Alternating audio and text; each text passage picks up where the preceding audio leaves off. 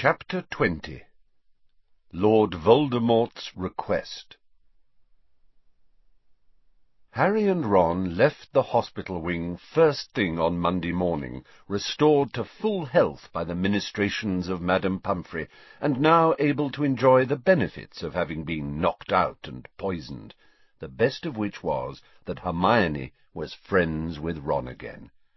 Hermione even escorted them down to breakfast, bringing with her the news that Ginny had argued with Dean.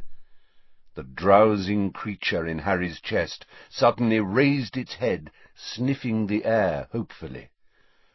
"What did they row about?" he asked, trying to sound casual as they turned into a seventh-floor corridor, which was deserted but for a very small girl who had been examining a tapestry of trolls in tutus. She looked terrified at the sight of the approaching sixth years, and dropped the heavy brass scales she was carrying. "It's all right," said Hermione kindly, hurrying forwards to help her. "Here!" She tapped the broken scales with her wand, and said, "Reparo." The girl did not say thank you, but remained rooted to the spot as they passed, and watched them out of sight. Ron glanced back at her. "I swear they're getting smaller," he said. "Never mind her," said Harry a little impatiently. "What did Ginny and Dean row about, Hermione?" "Oh, Dean was laughing about McLaggen hitting that bludger at you," said Hermione. "It must have looked funny," said Ron reasonably. "It didn't look funny at all," said Hermione hotly. "It looked terrible, and if Coote and Peakes hadn't caught Harry, he could have been very badly hurt." "Yeah, well, there was no need for Ginny and Dean to split up over it," said Harry, still trying to sound casual. "Or are they still together?" "Yes, they are, but—" "Why are you so interested?" asked Hermione, giving Harry a sharp look. "I just don't want my Quidditch team messed up again," he said hastily. But Hermione continued to look suspicious, and he was most relieved when a voice behind them called, "Harry!" giving him an excuse to turn his back on her. "Oh, hi, Luna." "I went to the hospital wing to find you," said Luna, rummaging in her bag, "but they said you'd left." She thrust what appeared to be a green onion, a large spotted toadstool, and a considerable amount of what looked like cat litter into Ron's hands, finally pulling out a rather grubby scroll of parchment that she handed to Harry. "I've been told to give you this." It was a small roll of parchment, which Harry recognized at once as another invitation to a lesson with Dumbledore. Tonight, he told Ron and Hermione once he had unrolled it. Nice commentary last match, said Ron to Luna as she took back the green onion, the toadstool, and the cat litter. Luna smiled vaguely. You're making fun of me, aren't you? she said. Everyone says I was dreadful. No, I'm serious, said Ron earnestly. I can't remember enjoying commentary more. What is this, by the way? he added, holding the onion-like object up to eye level. Oh, it's a Gurdy root, she said, stuffing the cat litter and the toadstool back into her bag. You can keep it if you like.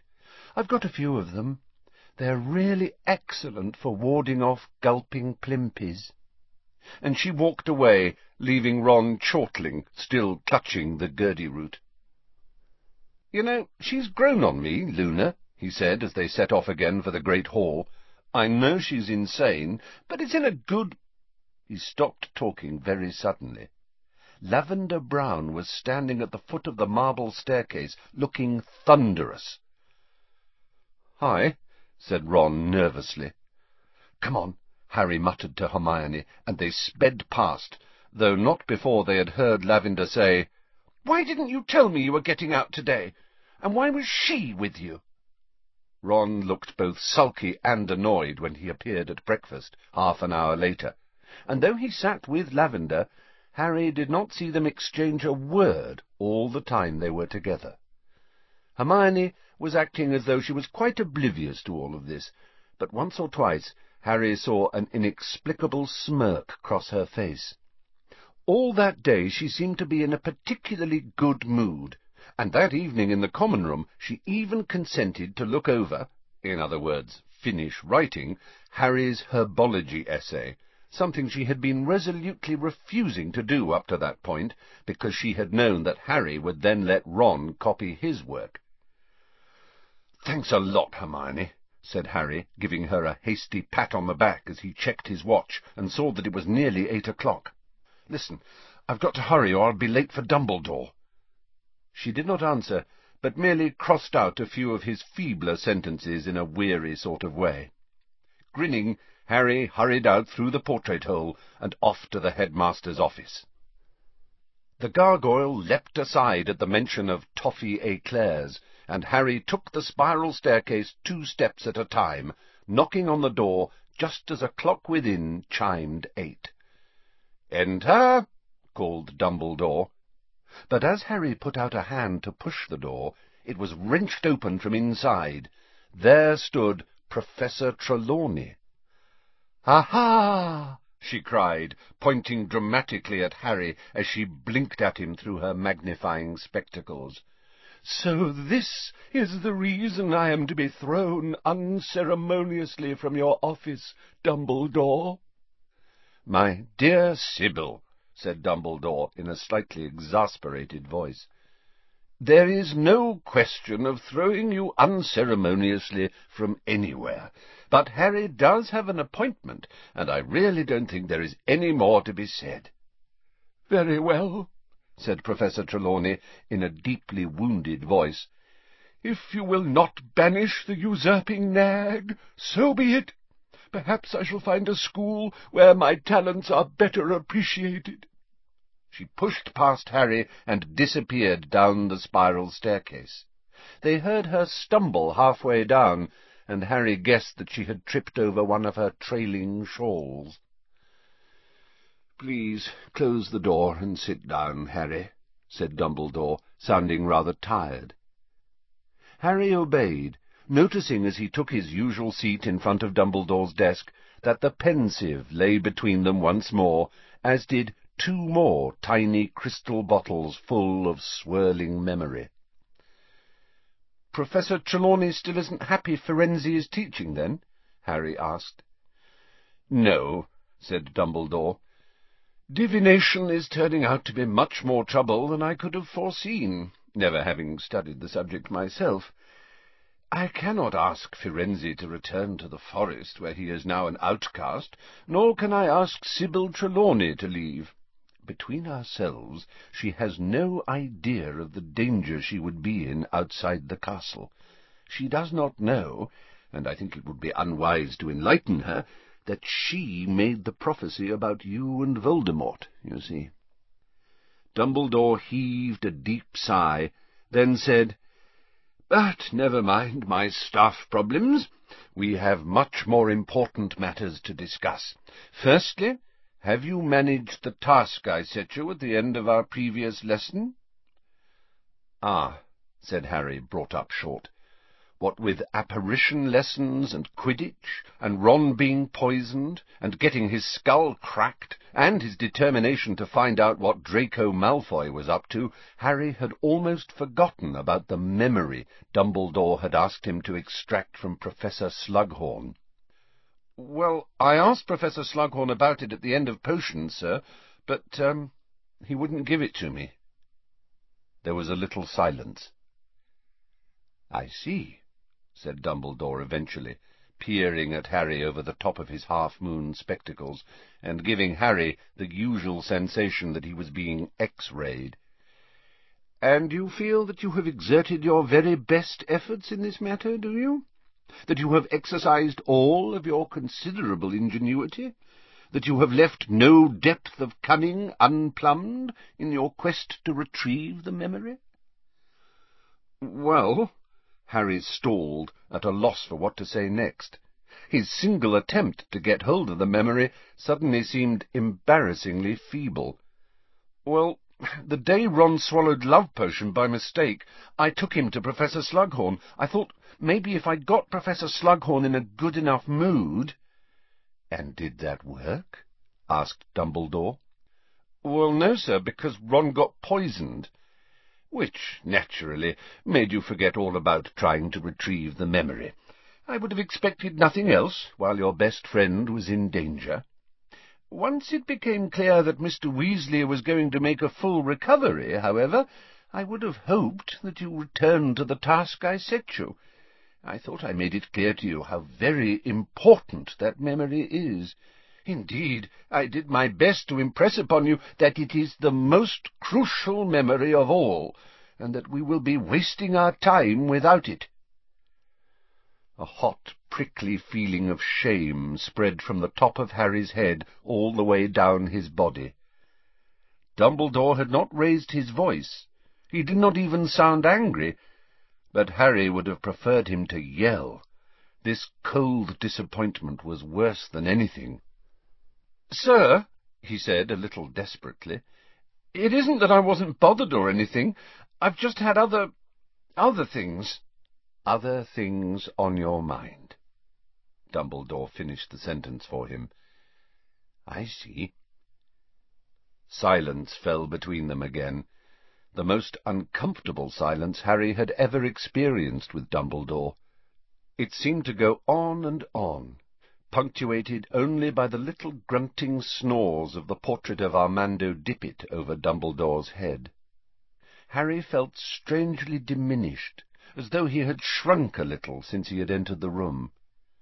When he could stand it no longer, he said, "Professor Dumbledore, I'm really sorry. I should have done more. I should have realized you wouldn't have asked me to do it if it wasn't really important." "Thank you for saying that, Harry," said Dumbledore quietly. "May I hope, then, that you will give this matter higher priority from now on? There will be little point our meeting after tonight unless we have that memory." "I'll do it, sir. I'll get it from him," Harry said earnestly. "Then we shall say no more about it just now," said Dumbledore more kindly, "but continue with our story where we left off. You remember where that was?" "Yes, sir said Harry quickly. Voldemort killed his father and his grandparents, and made it look as though his Uncle Morfin did it. Then he went back to Hogwarts, and he asked... He asked Professor Slughorn about Horcruxes, he mumbled shamefacedly. Very good, said Dumbledore. Now you will remember, I hope, that I told you at the very outset of these meetings of ours that we would be entering the realms of guesswork and speculation. Yes, sir. Thus far, as I hope you agree, I have shown you reasonably firm sources of fact for my deductions as to what Voldemort did until the age of seventeen. Harry nodded. But now, Harry, said Dumbledore, now things become murkier and stranger. If it was difficult to find evidence about the boy Riddle, it has been almost impossible to find anyone prepared to reminisce about the man Voldemort. In fact, I doubt whether there is a soul alive, apart from himself, who could give us a full account of his life since he left Hogwarts. However, I have two last memories that I would like to share with you.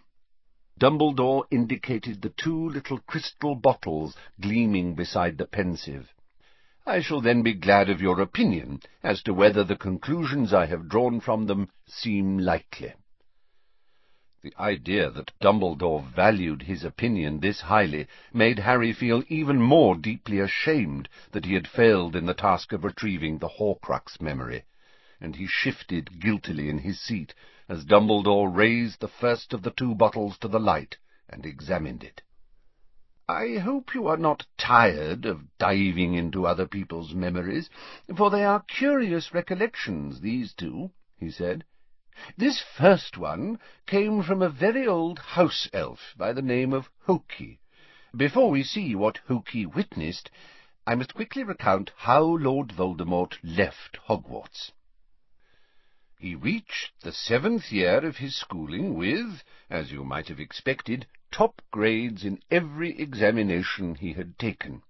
All around him his classmates were deciding which jobs they were to pursue once they had left Hogwarts. Nearly everybody expected spectacular things from Tom Riddle, prefect, head boy, winner of the special award for services to the school. I know that several teachers, Professor Slughorn amongst them, suggested that he join the Ministry of Magic, offered to set up appointments, put him in touch with useful contacts. He refused all offers. The next thing the staff knew, Voldemort was working at Borgin and Burke's. At Borgin and Burke's? Harry repeated, stunned. At Borgin and Burke's, repeated Dumbledore calmly. I think you will see what attractions the place held for him when we have entered Hokey's memory, but this was not Voldemort's first choice of job. Hardly anyone knew of it at the time. I was one of the few in whom the then headmaster confided. But Voldemort first approached Professor Dippet and asked whether he could remain at Hogwarts as a teacher. He wanted to stay here. Why? asked Harry, more amazed still. I believe he had several reasons, though he confided none of them to Professor Dippet, said Dumbledore. Firstly, and very importantly, Voldemort was, I believe, more attached to this school than he has ever been to a person. Hogwarts was where he had been happiest, the first and only place he had felt at home. Harry felt slightly uncomfortable at these words, for this was exactly how he felt about Hogwarts too. Secondly, the castle is a stronghold of ancient magic. Undoubtedly Voldemort had penetrated many more of its secrets than most of the students who passed through the place, but he may have felt that there were still mysteries to unravel, stores of magic to tap. And thirdly, as a teacher, he would have had great power and influence over young witches and wizards. Perhaps he had gained the idea from Professor Slughorn, the teacher with whom he was on best terms, who had demonstrated how influential a role a teacher can play. I do not imagine for an instant that Voldemort envisaged spending the rest of his life at Hogwarts, but I do think that he saw it as a useful recruiting ground, and a place where he might begin to build himself an army. But he didn't get the job, sir. No, he did not. Professor Dippet told him that he was too young at eighteen, but invited him to reapply in a few years, if he still wished to teach. How did you feel about that, sir? asked Harry hesitantly. Deeply uneasy, said Dumbledore. I had advised Armando against the appointment. I did not give the reasons I have given you, for Professor Dippet was very fond of Voldemort and convinced of his honesty, but I did not want Lord Voldemort back at this school and especially not in a position of power. Which job did he want, sir? What subject did he want to teach? Somehow Harry knew the answer even before Dumbledore gave it. Defence against the dark arts. It was being taught at the time by an old professor by the name of Galatea Merrythought, who had been at Hogwarts for nearly fifty years. So Voldemort went off to Borgin and Burke's, and all the staff who had admired him said what a waste it was, a brilliant young wizard like that working in a shop. However, Voldemort was no mere assistant. Polite and handsome and clever, he was soon given particular jobs of the type that only exist in a place like Borgin and Burke's, which specializes, as you know, Harry, in objects with unusual and powerful properties. Voldemort was sent to persuade people to part with their treasures for sale by the partners, and he was, by all accounts, unusually gifted at doing this. Oh, Betty was, said Harry, unable to contain himself. Well, quite, said Dumbledore with a faint smile. And now it is time to hear from Hokey the house elf, who worked for a very old, very rich witch by the name of Hepzibah Smith. Dumbledore tapped a bottle with his wand, the cork flew out, and he tipped the swirling memory into the Pensieve, saying as he did so, After you, Harry. Harry got to his feet and bent once more over the rippling silver contents of the stone basin until his face touched them. He tumbled through dark nothingness and landed in a sitting-room in front of an immensely fat old lady wearing an elaborate ginger wig and a brilliant pink set of robes that flowed all around her, giving her the look of a melting iced cake. She was looking into a small jewelled mirror and dabbing rouge onto her already scarlet cheeks with a large powder puff, while the tiniest and oldest house-elf Harry had ever seen laced her fleshy feet into tight satin slippers. "Hurry up, Hokey!" said Hepzibah imperiously. "He said he'd come at four. It's only a couple of minutes to, and he's never been late yet." She tucked away her powder-puff as the house-elf straightened up. The top of the elf's head barely reached the seat of Hepzibah's chair, and her papery skin hung off her frame just like the crisp linen sheet she wore draped like a toga. "How do I look?" said Hepzibah, turning her head to admire the various angles of her face in the mirror. "Lovely, madam," squeaked Hokey. Harry could only assume that it was down in Hokey's contract that she must lie through her teeth when asked this question, because Hepzibah Smith looked a long way from lovely, in his opinion. A tinkling doorbell rang, and both mistress and elf jumped. "Quick, quick, he's here, Hokey!" cried Hepzibah, and the elf scurried out of the room, which was so crammed with objects that it was difficult to see how anybody could navigate their way across it without knocking over at least a dozen things. There were cabinets full of little lacquered boxes, cases full of gold-embossed books, shelves of orbs and celestial globes, and many flourishing pot plants in brass containers. In fact, the room looked like a cross between a magical antique shop and a conservatory. The house-elf returned within minutes, followed by a tall young man Harry had no difficulty whatsoever in recognizing as Voldemort. He was plainly dressed in a black suit.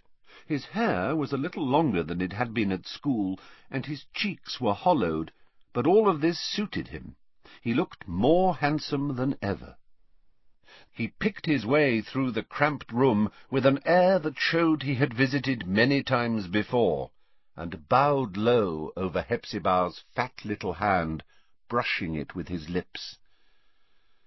"I brought you flowers," he said quietly, producing a bunch of roses from nowhere. "You naughty boy! You shouldn't have!" Squealed old Hepzibah, though Harry noticed that she had an empty vase standing ready on the nearest little table.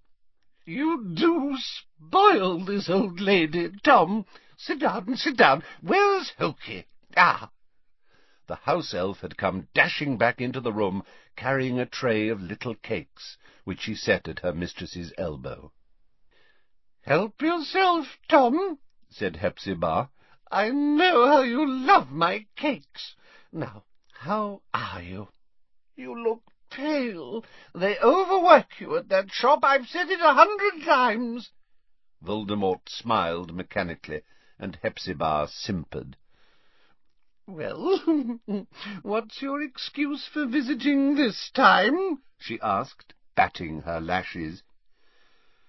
"Mr. Burke would like to make an improved offer for the goblin-made armour," said Voldemort. "Five hundred galleons. He feels it is a more than fair—" "Now, now, not so fast, or I'll think you're only here for my trinkets pouted Hepzibah. I am ordered here because of them, said Voldemort quietly. I am only a poor assistant, madam, who must do as he is told. Mr. Burke wishes me to inquire— Oh, Mr. Burke, phooey! said Hepzibah, waving a little hand. I've something to show you that I've never shown Mr. Burke. Can you keep a secret, Tom? Will you promise you won't tell Mr. Burke I've got it? He'd never let me rest if he knew I'd shown it to you, and I'm not selling, not to Burke, not to anyone. But you, Tom, you'll appreciate it for its history, not how many galleons you can get for it.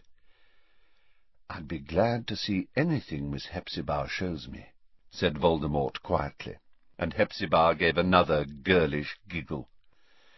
I had Hokey bring it out for me. Hokey, where are you? I want to show Mr. Riddle our finest treasure. In fact, bring both while you're at it. Here, madam, squeaked the house elf, and Harry saw two leather boxes, one on top of the other, moving across the room as if of their own volition, though he knew the tiny elf was holding them over her head as she wended her way between tables, poufs, and footstools. Now, said Hepzibah happily, taking the boxes from the elf, laying them in her lap, and preparing to open the topmost one. I think you'll like this, Tom. Oh, if my family knew I was showing you, they can't wait to get their hands on this. She opened the lid.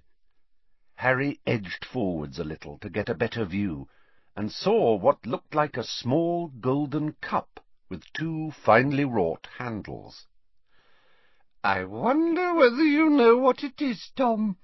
Pick it up. Have a good look, whispered Hepzibah, and Voldemort stretched out a long-fingered hand and lifted the cup by one handle out of its snug silken wrappings. Harry thought he saw a red gleam in his dark eyes. His greedy expression was curiously mirrored on Hepzibah's face, except that her tiny eyes were fixed upon Voldemort's handsome features. A badger, murmured Voldemort, examining the engraving upon the cup. Then this was... Helga Hufflepuff's, as you very well know, you clever boy, said Hepzibah, leaning forwards with a loud creaking of corsets, and actually pinching his hollow cheek. Didn't I tell you I was distantly descended? This has been handed down in the family for years and years. Lovely, isn't it? And all sorts of powers it's supposed to possess, too, but I haven't tested them thoroughly. I just keep it nice and safe in here. She hooked the cup back off Voldemort's long forefinger and restored it gently to its box, too intent upon settling it carefully back into position to notice the shadow that crossed Voldemort's face as the cup was taken away. Now then, said Hepzibah happily. Where's Hokey? Oh, yes, there you are. Take that away now, Hokey. The elf obediently took the boxed cup, and Hepzibah turned her attention to the much flatter box in her lap. I think you'll like this even more, Tom, she whispered. Lean in a little, dear boy, so you can see. Of course, Burke knows I've got this one. I bought it from him. I dare say he'd love to get it back when I'm gone. She slid back the fine filigree clasp and flipped open the box.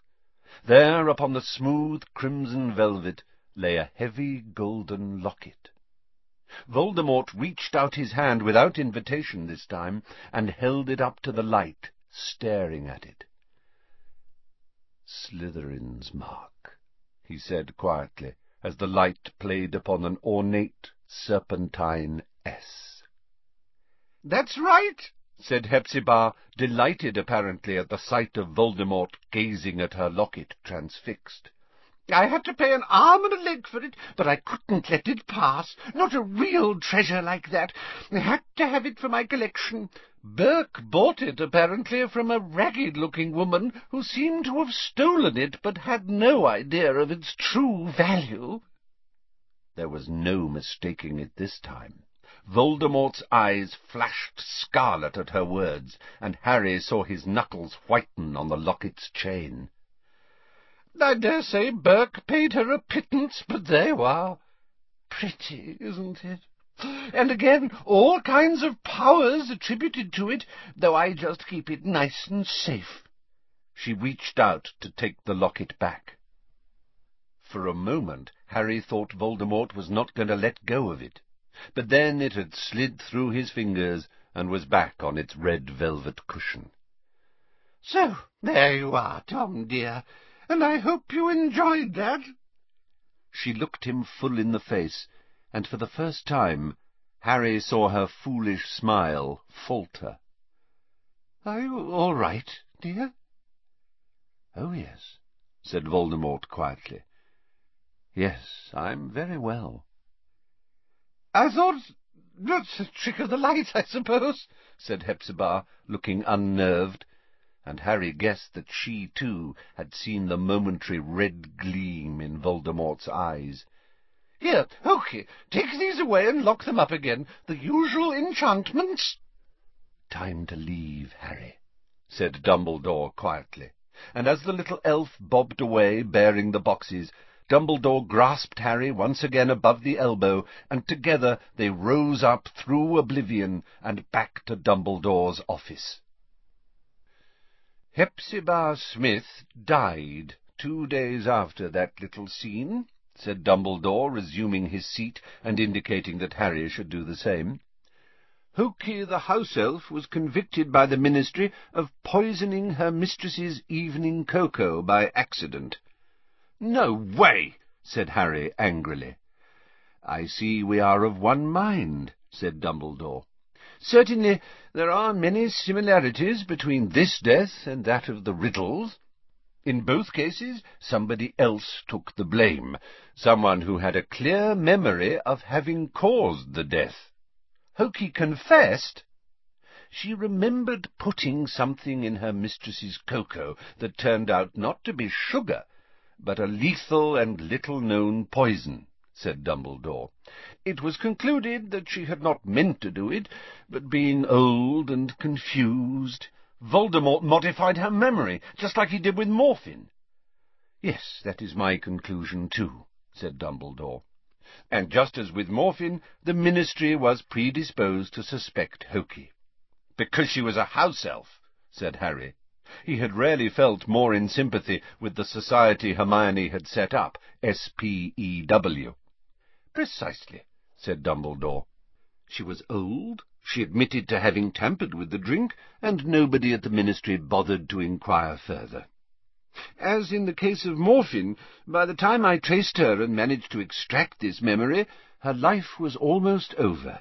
But her memory, of course, proves nothing except that Voldemort knew of the existence of the cup and the locket. By the time Hokey was convicted, Hepzibah's family had realized that two of her greatest treasures were missing.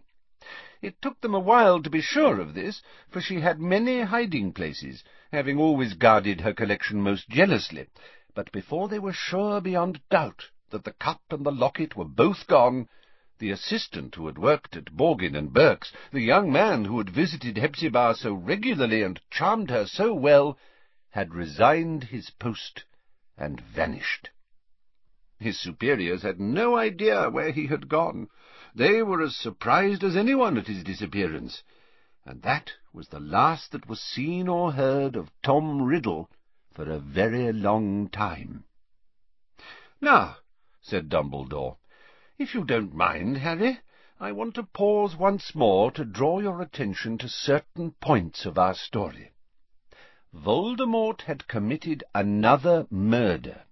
Whether it was his first since he killed the Riddles, I do not know, but I think it was. This time, as you will have seen, he killed not for revenge, but for gain. He wanted the two fabulous trophies that poor besotted old woman showed him.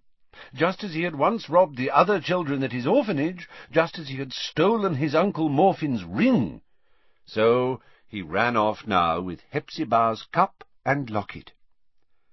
But, said Harry, frowning, it seems mad, risking everything, throwing away his job just for those...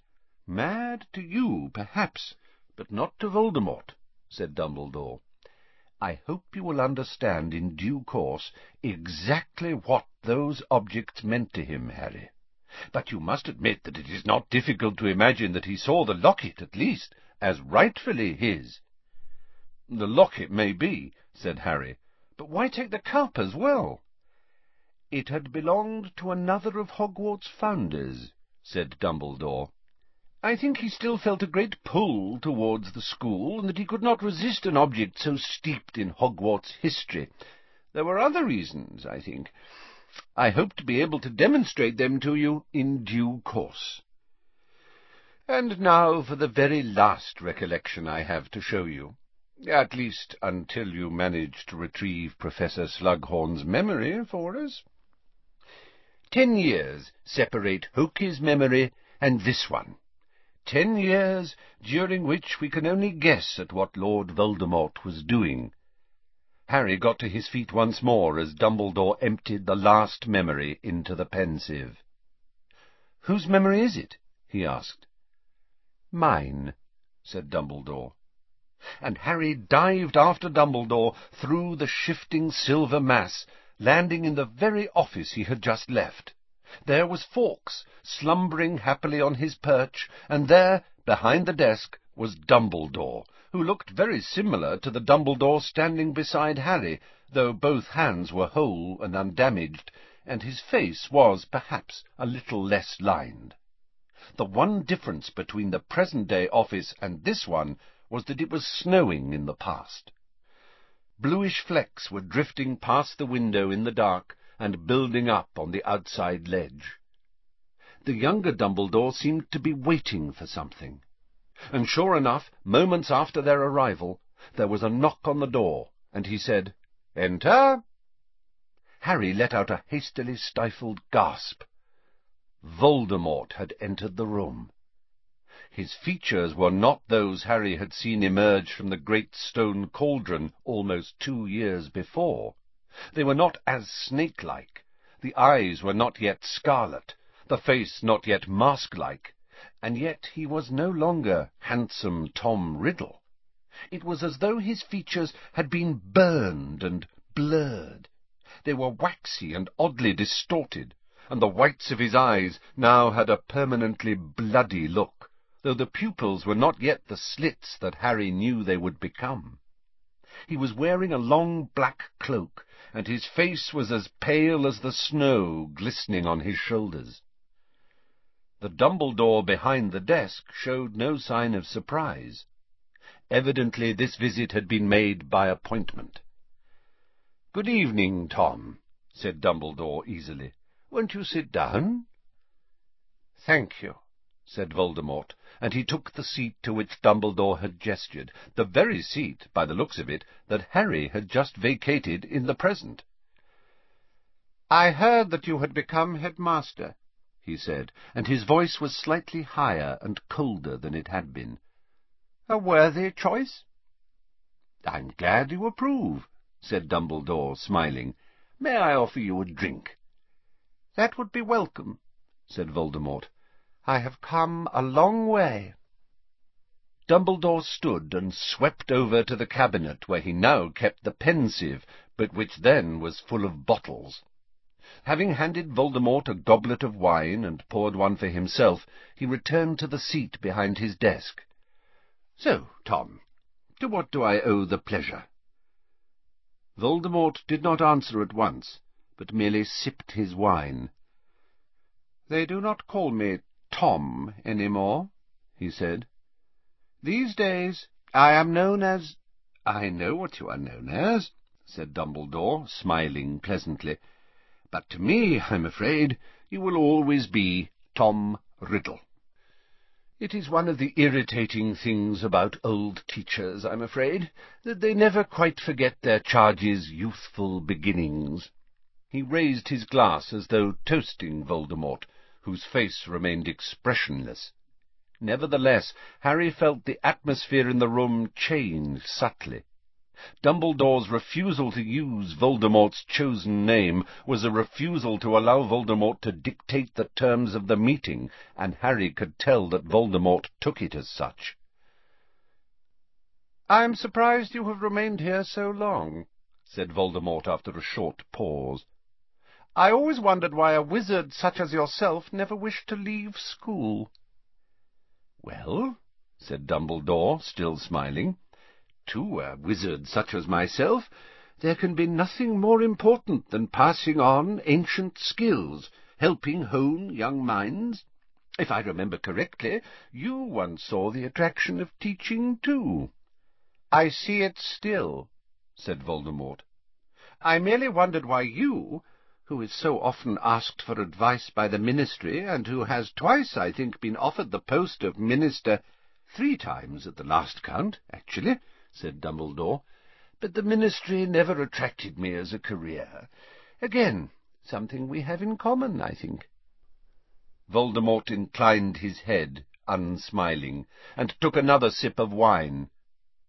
Dumbledore did not break the silence that stretched between them now, but waited, with a look of pleasant expectancy, for Voldemort to talk first. "I have returned," he said after a little while. "Later, perhaps, than Professor Dippet expected, but I have returned, nevertheless, to request again what he once told me I was too young to have. I have come to you to ask that you permit me to return to this castle to teach. I think you must know that I have seen and done much since I left this place. I could show and tell your students things they can gain from no other wizard. Dumbledore considered Voldemort over the top of his own goblet for a while, before speaking. "Yes, I certainly do know that you have seen and done much since leaving us," he said quietly. "Rumours of your doings have reached your old school, Tom. I should be sorry to believe half of them." Voldemort's expression remained impassive as he said, "Greatness inspires envy. Envy engenders spite. Spite spawns lies. You must know this, Dumbledore. You call it greatness, what you have been doing, do you? asked Dumbledore delicately. Certainly, said Voldemort, and his eyes seemed to burn red. I have experimented. I have pushed the boundaries of magic further perhaps than they have ever been pushed. Of some kinds of magic, Dumbledore corrected him quietly. Of some. Of others you remain forgive me, woefully ignorant. For the first time Voldemort smiled. It was a taut leer, an evil thing, more threatening than a look of rage. The old argument, he said softly. But nothing I have seen in the world has supported your famous pronouncements that love is more powerful than my kind of magic, Dumbledore.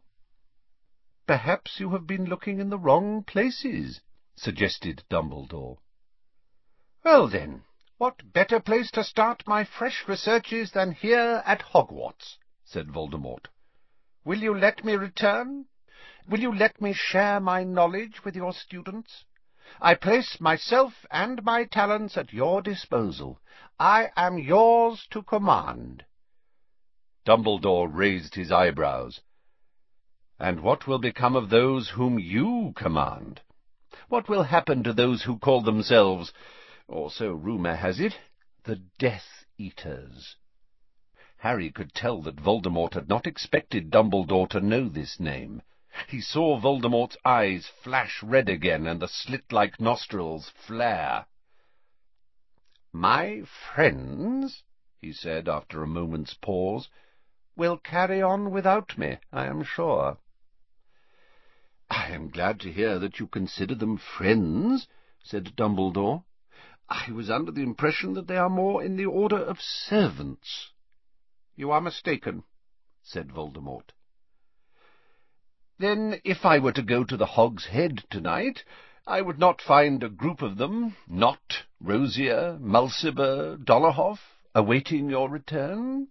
Devoted friends indeed, to travel this far with you on a snowy night, merely to wish you luck as you attempted to secure a teaching post? There could be no doubt that Dumbledore's detailed knowledge of those with whom he was travelling was even less welcome to Voldemort.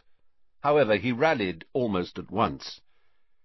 You are omniscient as ever, Dumbledore? Oh, no, merely friendly with the local barman, said Dumbledore lightly.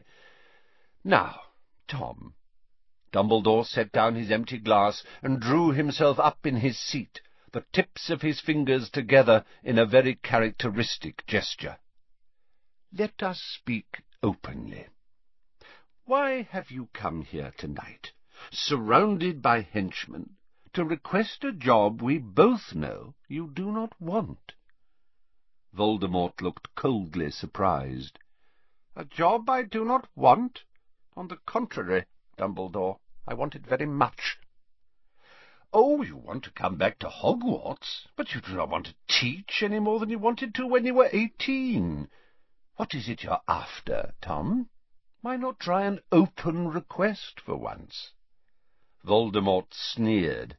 If you do not want to give me a job... Of course I don't, said Dumbledore. And I don't think for a moment you expected me to. Nevertheless, you came here. You asked. You must have had a purpose. Voldemort stood up. He looked less like Tom Riddle than ever, his features thick with rage. This is your final word? It is, said Dumbledore, also standing. Then we have nothing more to say to each other. No, nothing, said Dumbledore, and a great sadness filled his face. The time is long gone when I could frighten you with a burning wardrobe and force you to make repayment for your crimes. But I wish I could, Tom. I wish I could. For a second, Harry was on the verge of shouting a pointless warning. He was sure that Voldemort's hand had twitched towards his pocket and his wand. But then the moment had passed. Voldemort had turned away, the door was closing, and he was gone. Harry felt Dumbledore's hand close over his arm again, and moments later they were standing together on almost the same spot. But there was no snow building on the window ledge, and Dumbledore's hand was blackened and dead-looking once more. "Why?" said Harry at once, looking up into Dumbledore's face. "Why did he come back? Did you ever find out?" "I have ideas," said Dumbledore, "but no more than that." "What ideas, sir?" "I shall tell you, Harry, when you have retrieved that memory from Professor Slughorn," said Dumbledore. "When you have that last piece of the jigsaw, everything will, I hope, be clear to both of us. Harry was still burning with curiosity, and even though Dumbledore had walked to the door and was holding it open for him, he did not move at once. "Was he after the defence against the dark arts job again, sir? He didn't say." "Oh, he definitely wanted the defence against the dark arts job," said Dumbledore. "The aftermath of our little meeting proved that. You see, we have never been able to keep a defence against the dark arts teacher for longer than a year since I refused the post to Lord Voldemort.